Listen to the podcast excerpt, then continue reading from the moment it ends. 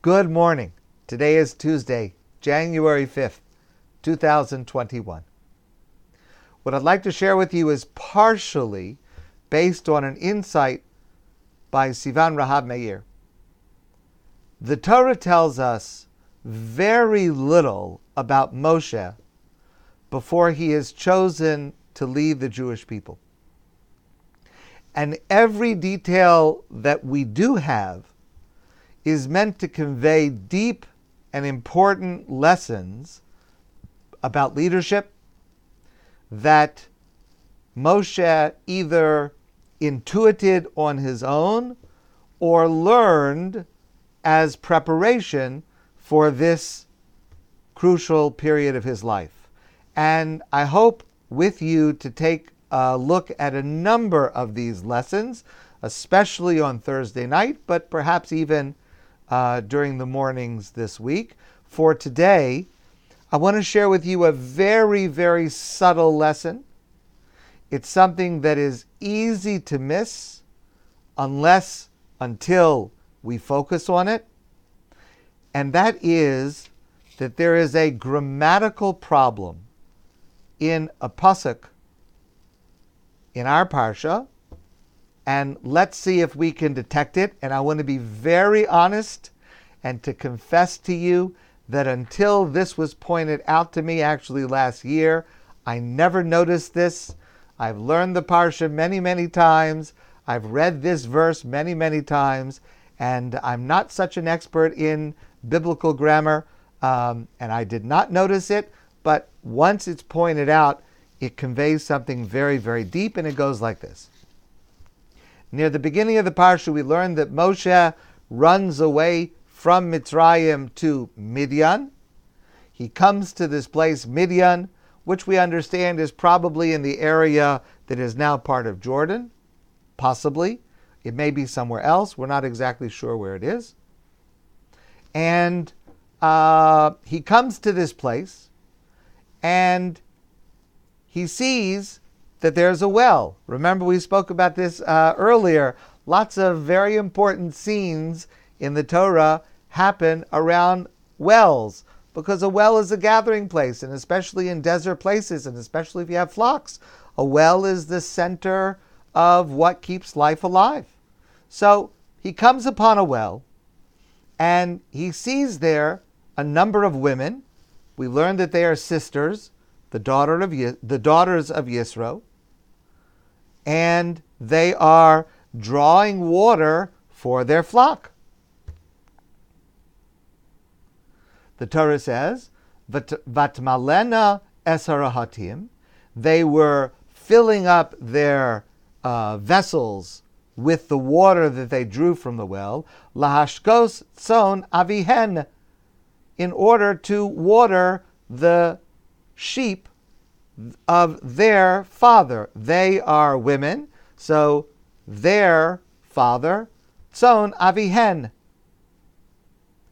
All of a sudden, vayavo haroim vayigarshum, other shepherds come along and they push them away. Vayakam Moshe Vayoshian. And Moshe arises, he gets involved. I'm going to come back to this pasuk on Thursday night. Vayoshian. And he saves them. He saves these women. Vayashk es sonam. And Moshe gives water to the sheep. So, is anyone here smarter than me at biblical grammar to notice the inconsistency in that pasuk?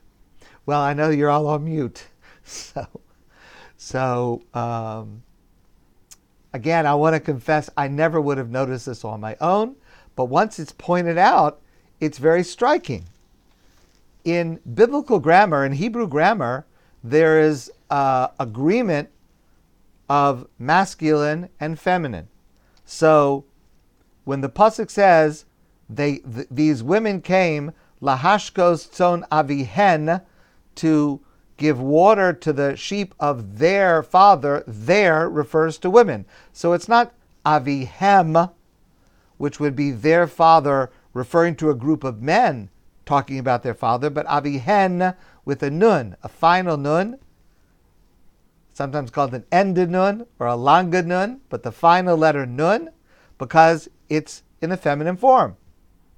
And vayaka Moshe, Moshe gets up. Uh, I'm sorry, vayavo haroim, the the shepherds, male, masculine, roim, not roin, roim with a mem. Vayigar shum, and they, these men, push away the women. So that refers to the men pushing away the women. Moshe gets up, Vayoshi an, with a nun. Moshe saves, protects these women, feminine form. So we would expect Vayashk es nun.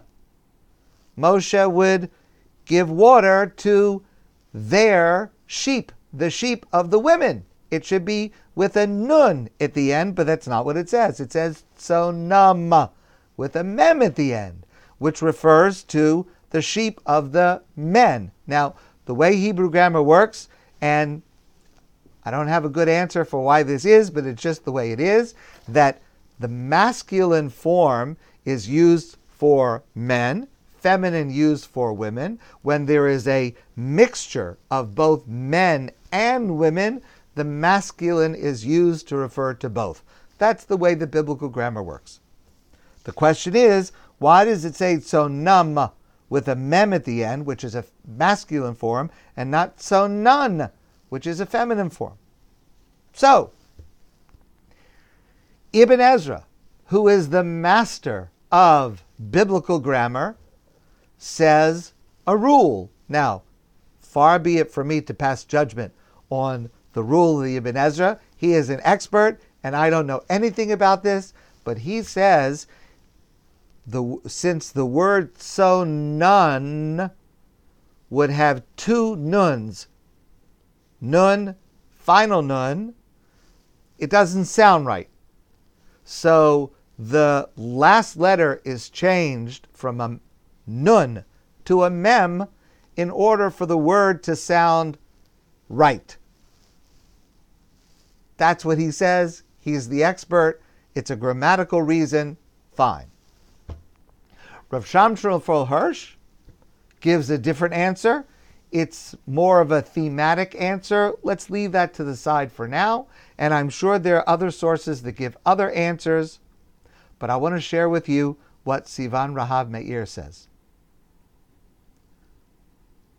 Moshe, seeing these women mistreated by these bullies, these aggressors, these men, Moshe watered the flocks of the women, and Moshe also watered the flocks of the men who were the aggressors.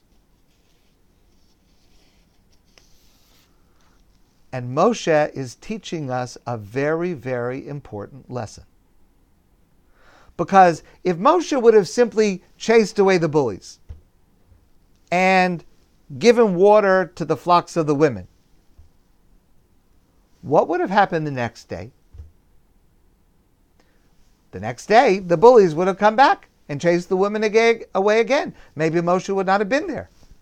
Okay, later it turns out that one of the women is Tzipora and he ends up marrying her. So it turns out that Moshe is going to be around for a while. But on this day, he doesn't know how long he's going to be there. Moshe gave water to the men so that they would not have a reason to bully the women the next day.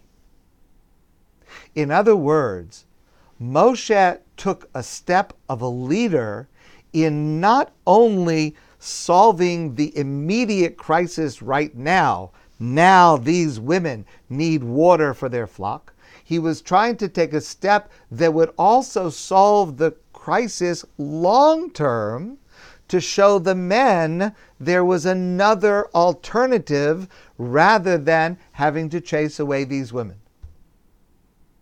And in fact, at least according to the Torah, these women were not bothered again.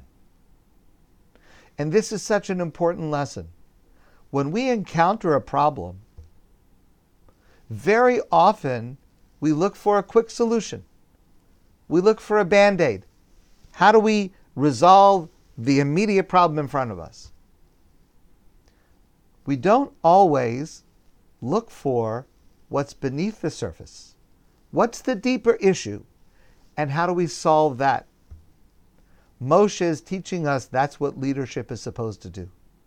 Moshe is teaching us we need to think about what's going to happen right now, but we also need to think about what's going to happen tomorrow and the next day and next year.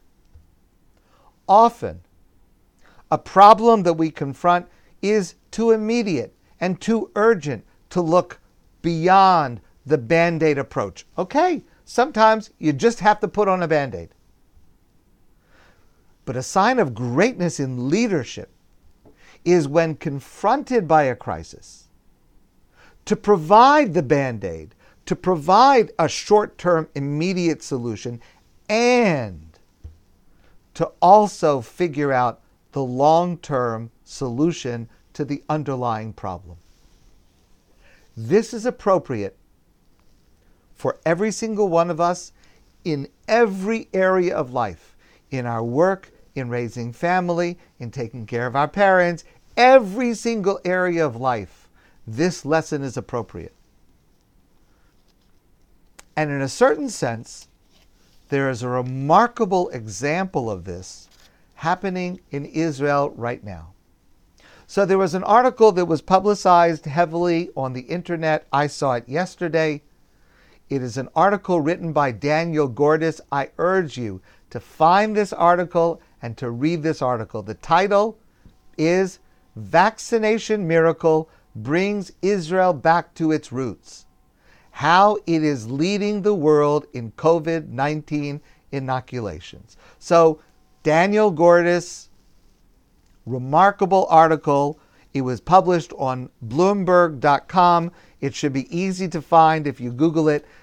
The whole article is important. I only want to point out just a little piece of it. So he talks about the fact that Israel is the, amazingly, the world leader of inoculating its citizens. So he talks about the fact that he got his vaccine just the other day, and he talks about the experience. Now, listen to what he writes.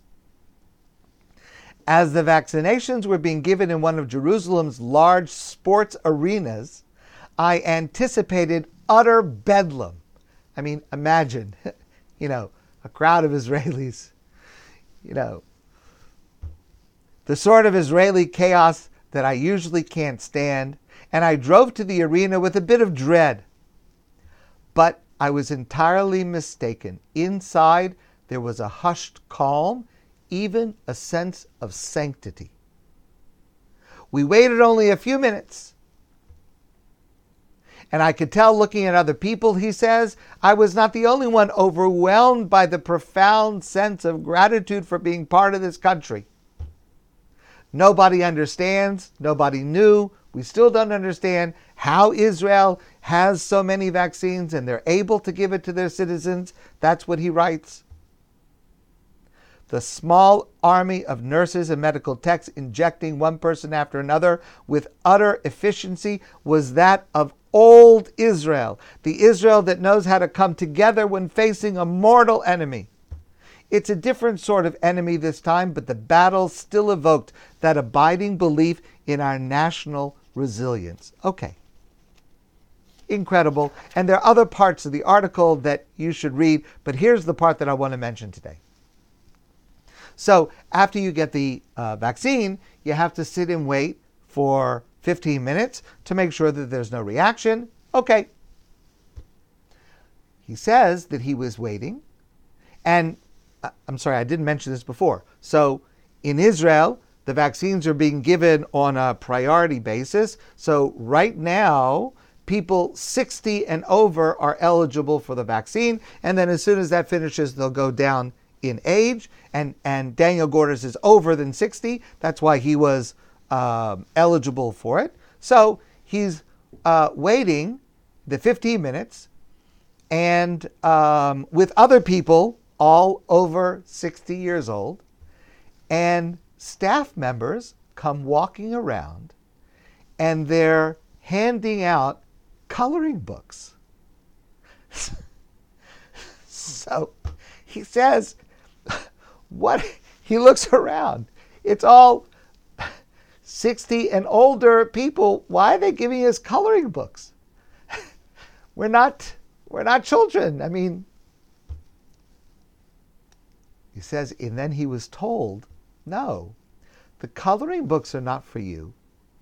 The coloring books are for your grandchildren. Because the staff understood that the reason that so many people are there taking the vaccine is not only the short term issue of being able to protect themselves, which of course is a gigantic issue, but it's to be able to see their grandchildren again. And so the staff wanted that when these people are finally able to visit their grandchildren after months and months of being separate, they'll have a toy to give to their grandchildren. Amazing. Now, there are other great stories in this article. Again, you should read the whole article. But this is an example of looking beyond the immediate need of giving the vaccine, receiving the vaccine, but to also focus on the larger need of reuniting families, grandchildren with grandparents that we've missed for so long. And that is a lesson that Moshe teaches us with just this slight one letter change that Vayash es tzonam. Moshe didn't only heal the immediate problem, he also looked to solve the larger problem. I hope for all of us that we can work on the immediate problems, but also to look for the underlying issues and to address those as well as we learn from Moshe. My friends, I wish you a great day. Please be careful and stay safe and healthy. And I look forward to seeing all of you soon in person.